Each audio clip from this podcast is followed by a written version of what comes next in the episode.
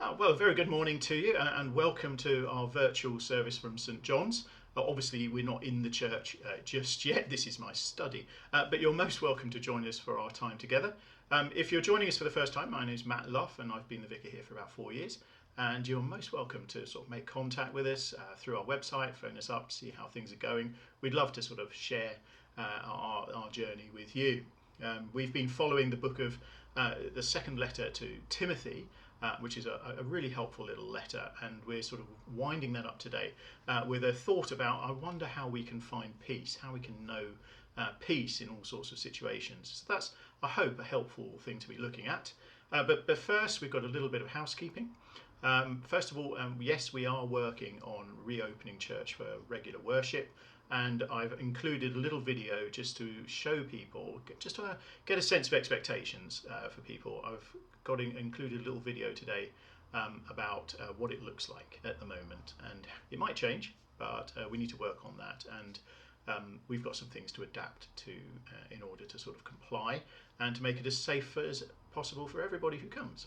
Um, so that's important, and we need to work that out.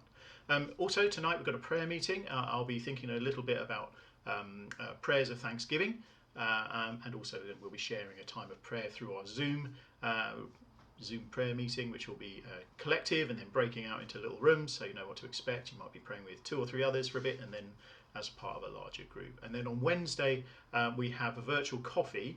Um, and I would normally do a devotion, but um, I've got a I've got a meeting, a Zoom meeting that overlaps into the into the start of that coffee meeting this week. So uh, I will write my devotion and send it in advance for people if we want to to share it together then, and I will see you in the later half of Wednesday's coffee. So I hope that's helpful. Uh, a little bit about uh, uh, a little bit about what's going on uh, in the Southbourne area of West Sussex. Anyway, uh, it's good to sort of start off together with uh, thinking about God's word and how He's sustaining us through all of this. And I found Psalm 25 Uh, was a good thought for us to begin today. To you, O Lord, I lift up my soul. In you I trust, O my God. Do not let me be put to shame nor let my enemies triumph over me.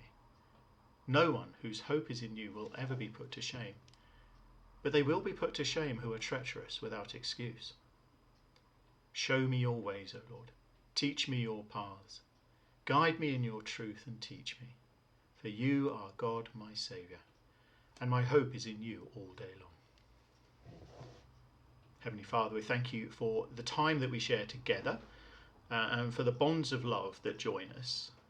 And we pray that as a fellowship together, we would be reminded uh, that you are with us in all things, that you are faithful. You promise us that you will be with us always. Amen. Today's reading is taken from 2 Timothy 4, verses 9 to 22. I'm reading from the New Living Translation. Um, Paul's final words Timothy, please come as soon as you can. Demas has deserted me because he loves the things of this life and has gone to Thessalonica. Crescens has gone to Galatia, and Titus has gone to Dalmatia. Only Luke is with me. Bring Mark when you, with you when you come, for he will be helpful to me in my ministry. I sent Tychicus to Ephesus. When you come, be sure to bring the coat I left with Carpus at Troas. Also bring my books, and especially my papers. Alexander the coppersmith did me much harm, but the Lord will judge him for what he has done. Be careful of him, for he fought against everything we said. The first time I was brought before the judge, no one came with me. Everyone abandoned me. May it not be counted against them. But the Lord stood with me and gave me strength, so that I might preach the good news in its entirety for all the Gentiles to hear. And he rescued me from certain death. Yes, and the Lord will deliver me from every evil attack and will bring me safely into his heavenly kingdom. All glory to God for ever and ever. Amen. Paul's final greetings. Give my greetings to Priscilla and Aquila and those in the household of or- Oniphius. Erastus stayed at Corinth, and I left Timotheus sick at Miletus. Do your best to get here before winter. Eubulus sends you greetings, and so do Prudence, Linus, Claudia, and all the brothers and sisters. May the Lord be with your spirit, and may his grace be with you with all of you.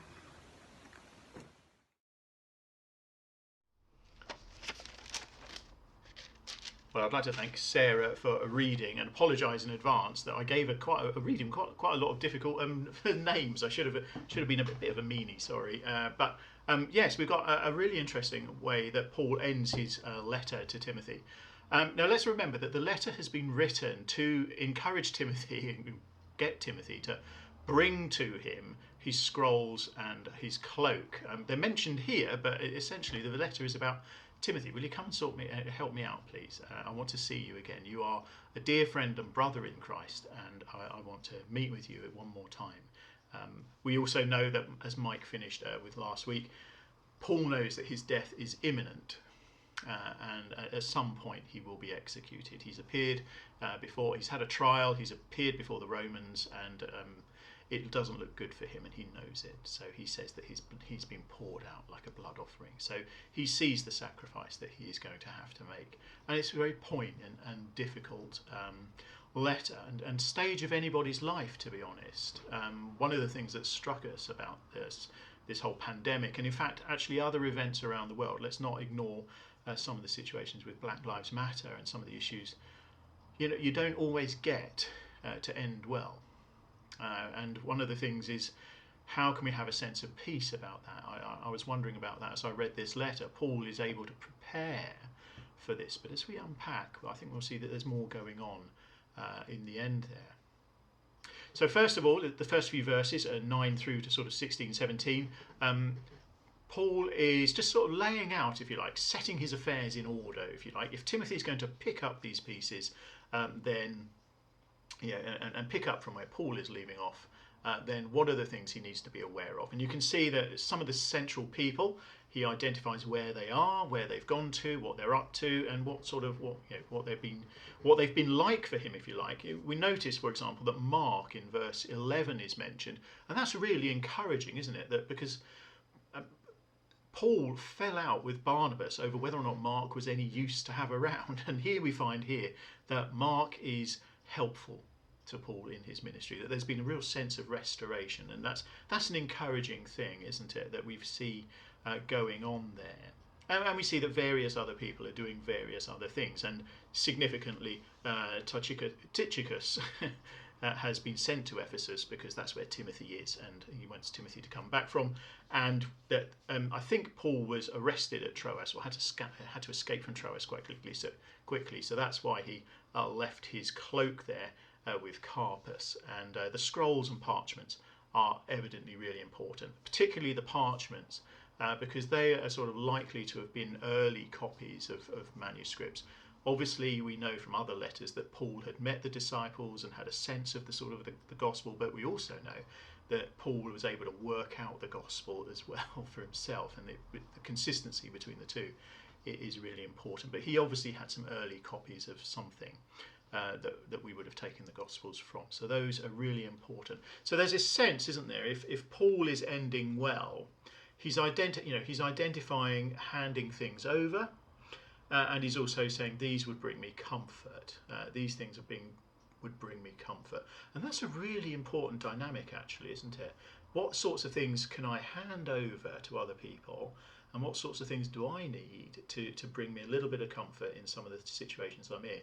And one of the lovely things that we've been able to do is bring a little bit of comfort to people uh, who are struggling or sort of finding this a bit of a difficult journey, and also take and sometimes take things from people um, so that they don't have to worry about them. So that's been quite important, uh, and that's an important element, isn't it, uh, of, of showing God's love to one another.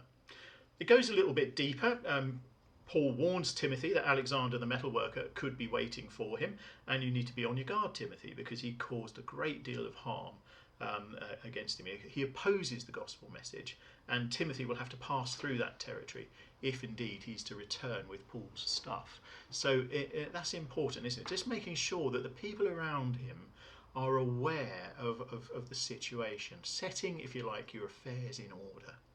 This is to go this way, this is to go that way. That's the state of play here. And I think that's really helpful. But one of the things I find really significant in reading these two paragraphs is um, just this sense of peace.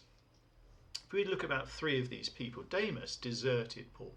So whatever, um, so, so whatever hopes Paul had for Demas and the ministry that uh, that Demas had sort of initially undertaken, he's deserted him, and so that he must have a sense of disappointment there.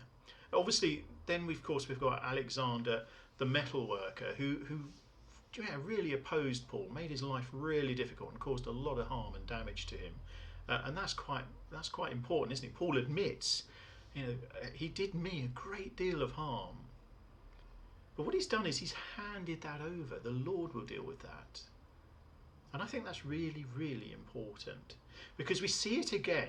Um, when Paul was on trial, Roman law allowed uh, uh, uh, anybody who was accused to have some friends stand by them uh, to sort of support them and be their friends and advocates.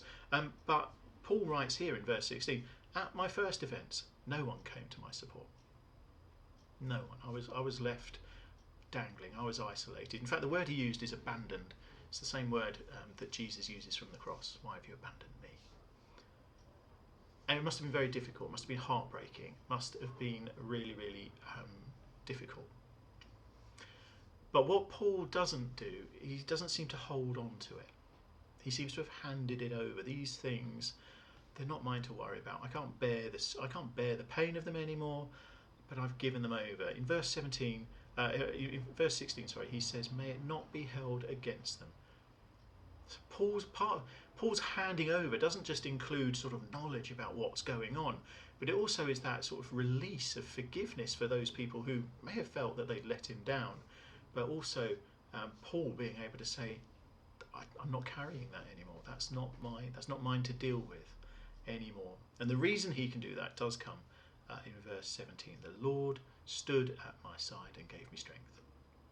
All through his life, Paul knew that, that, Jesus was with him. From that moment where he turned to say, I will follow this, this Lord, I will follow you, Lord Jesus, he knew that God would be with him. And here he speaks very powerfully about the presence of Jesus giving him courage. That Christ was so close to him that he had courage to, to withstand and stand up through uh, the things that he was going through. A trial in front of the Roman emperor with none of your friends there you know, that's, that's, those are quite powerful things. And I, I think we all sort of face moments of deep darkness and aloneness sometimes and, and disappointment. And, and yet there is Christ, who Paul earlier declared will be faithful. He will not disown himself. If he said he's going to be faithful to you, he will be faithful. It gave him strength. And I think that's really encouraging, isn't it? Because Paul recognizes how uh, that's happened. He's been able to uh, endure and be he's seen pass through these difficult things. He's delivered from the lion's mouth, and because of that, he knows the Lord will rescue him from every evil attack. Now, that doesn't mean Paul thinks he's going to get away from this death sentence, but it does mean that he's not going to succumb.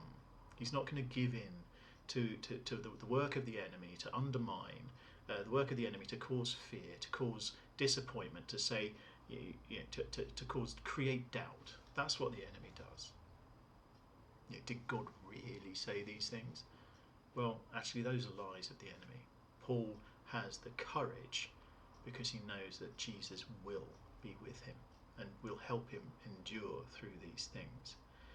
And then this lovely image that he has that goes that does go beyond his immediate situation, and he will bring me safely to his heavenly kingdom Paul has an assurance. He's, he's encountered like the manifest light that is Jesus Christ. He's heard the voice of God. He's been encouraged by endlessly uh, through all of these trials that he's lived through in trying to proclaim this good news to the world.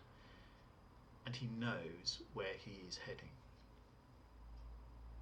I think these are really powerful verses, uh, but I'm mostly struck by the sense of peace that Paul has from it. One of the things, I suppose, is that if we want to um, end well, to have this sense of peace at the end, um, then it's upon us to have that exhibit and live in that peace um, every day until that point. That's what we're given uh, to do. Paul ends this letter with, you know, the Lord be with your spirit, Timothy. That every part of your life, every part of your being would would have that that sense of God's closeness with you, and so therefore that access to the peace of God, the peace of God which passes all understanding. And then he blesses the church. Grace be with you all. So he's got a message for Timothy and he's got a message for the church. Grace be with you. And that sense of peace that he has lived with is something that he wants to then share. Because if you've experienced the love of God, you don't want to keep it for yourself. You want other people to be able to live in that freedom and that peace, whatever the circumstances are, so that they might know God too. Because he is the one who will bring us safely to his heavenly kingdom. And he is the one who has promised to be with us always until we get there. So I find this this thing going on really that Paul is able to hand over not just the practical stuff of life, but the, the difficult stuff, the tricky stuff, the emotional stuff, the things that might make us bitter and despondent. Those things he hands over. But what he also gives away is this lovely sense of God's peace, this lovely witness of Jesus being with him, and the strength and the courage and the love that that promotes in us. So I think about those things. Um, I find this letter quite poignant. I wonder, am I the kind of person who could can let stuff go, can give stuff to God? Not just to say it's meaningless, but to say, you know what, God, this is too big for me. You handle it. I wonder if I'm the kind of person who could say, actually, you know, I know where this is going. There's an end to this, and I can't see it, but I know where it's going. And I think those are important things to hold on to because we all need peace. We were made to have peace with God, and we can endure it. Uh, we, we can enjoy it, and therefore endure the things around us sometimes when it's with us. It comes from knowing that God is with me. Shall we pray?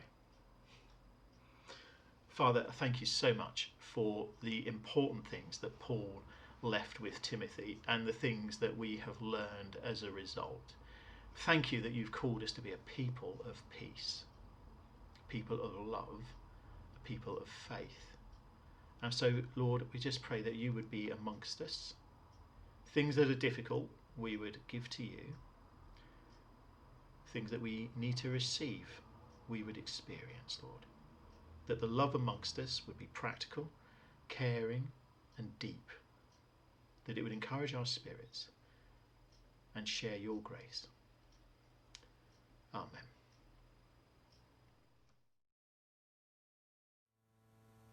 Let's pray together.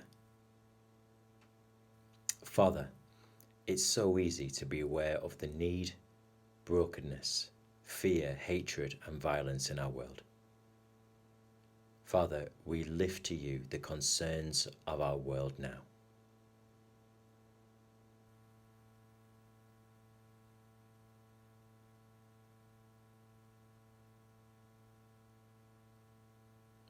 Father, we realize that change needs to begin with us. Forgive us when we have acted or spoken selfishly or hastily, or have behaved inappropriately in any way. Instead, would you help us to be and become the people that we yearn to be? People who truly represent you well and reflect something of your goodness back into your world. Help us to be peacemakers, instruments of your peace to our families loved ones, friends, colleagues, and neighbours. Protect us from being influenced by our culture and remind and encourage us of the great calling you have placed on our lives as those created and recreated through Christ in your image. Help us to be courageous carriers of your gospel, to show genuine love, gentleness, self control, humility, honesty, care, forgiveness, faithfulness, and joy to one another and to the people that we love and meet. Change and transform us, Father, by your Spirit. Help us to see the beauty in your world and to rejoice in it. Help us to savour and rejoice in your creation. Help us to rejoice in a kind word spoken to us by either a friend or a stranger and help us to rejoice in the knowledge that nothing can separate us from your love.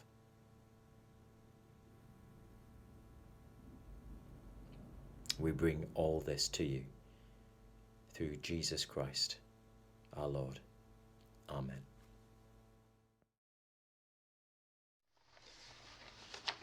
I, uh, I, I thought this confession would be quite useful. As we're going to have a short time where I've, we've been sharing an agape meal uh, which is it's not quite communion, but it is bread and wine in Jesus' name. But I think it's a good idea to um, remember who we are and what we're like, and um, so this confession would would help me, and I think it would help anyone really. Almighty, Almighty and most merciful Father, we have wandered and strayed from your ways like lost sheep, and we have followed too much the devices and desires of our own hearts. We have offended against your holy laws. We have left undone those things that we ought to have done. And we have done those things that we ought not to have done. And there is no health in us. But you, O Lord, have mercy upon us sinners. Spare those who confess their faults. Restore those who are penitent, according to your promises, declare to mankind in Christ Jesus our Lord. And grant, O most merciful Father, for his sake, that we may live a disciplined, righteous, and godly life to the glory of your holy name. Amen. May the Lord enrich you with his glory, grace, nourish you with his blessing. The Lord defend you in trouble and keep you from all evil. The Lord accept your prayers and absolve you from your offences. For the sake of Jesus Christ, our Saviour. Amen.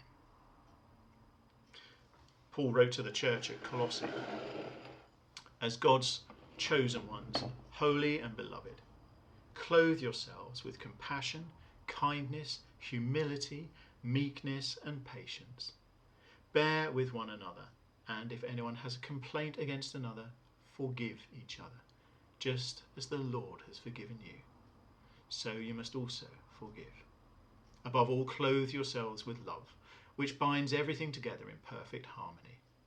And let the peace of Christ rule in your hearts, to which indeed you were called in the one body. And be thankful.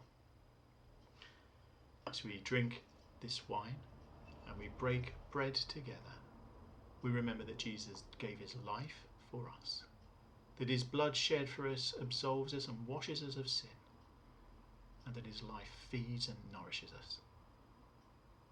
Amen.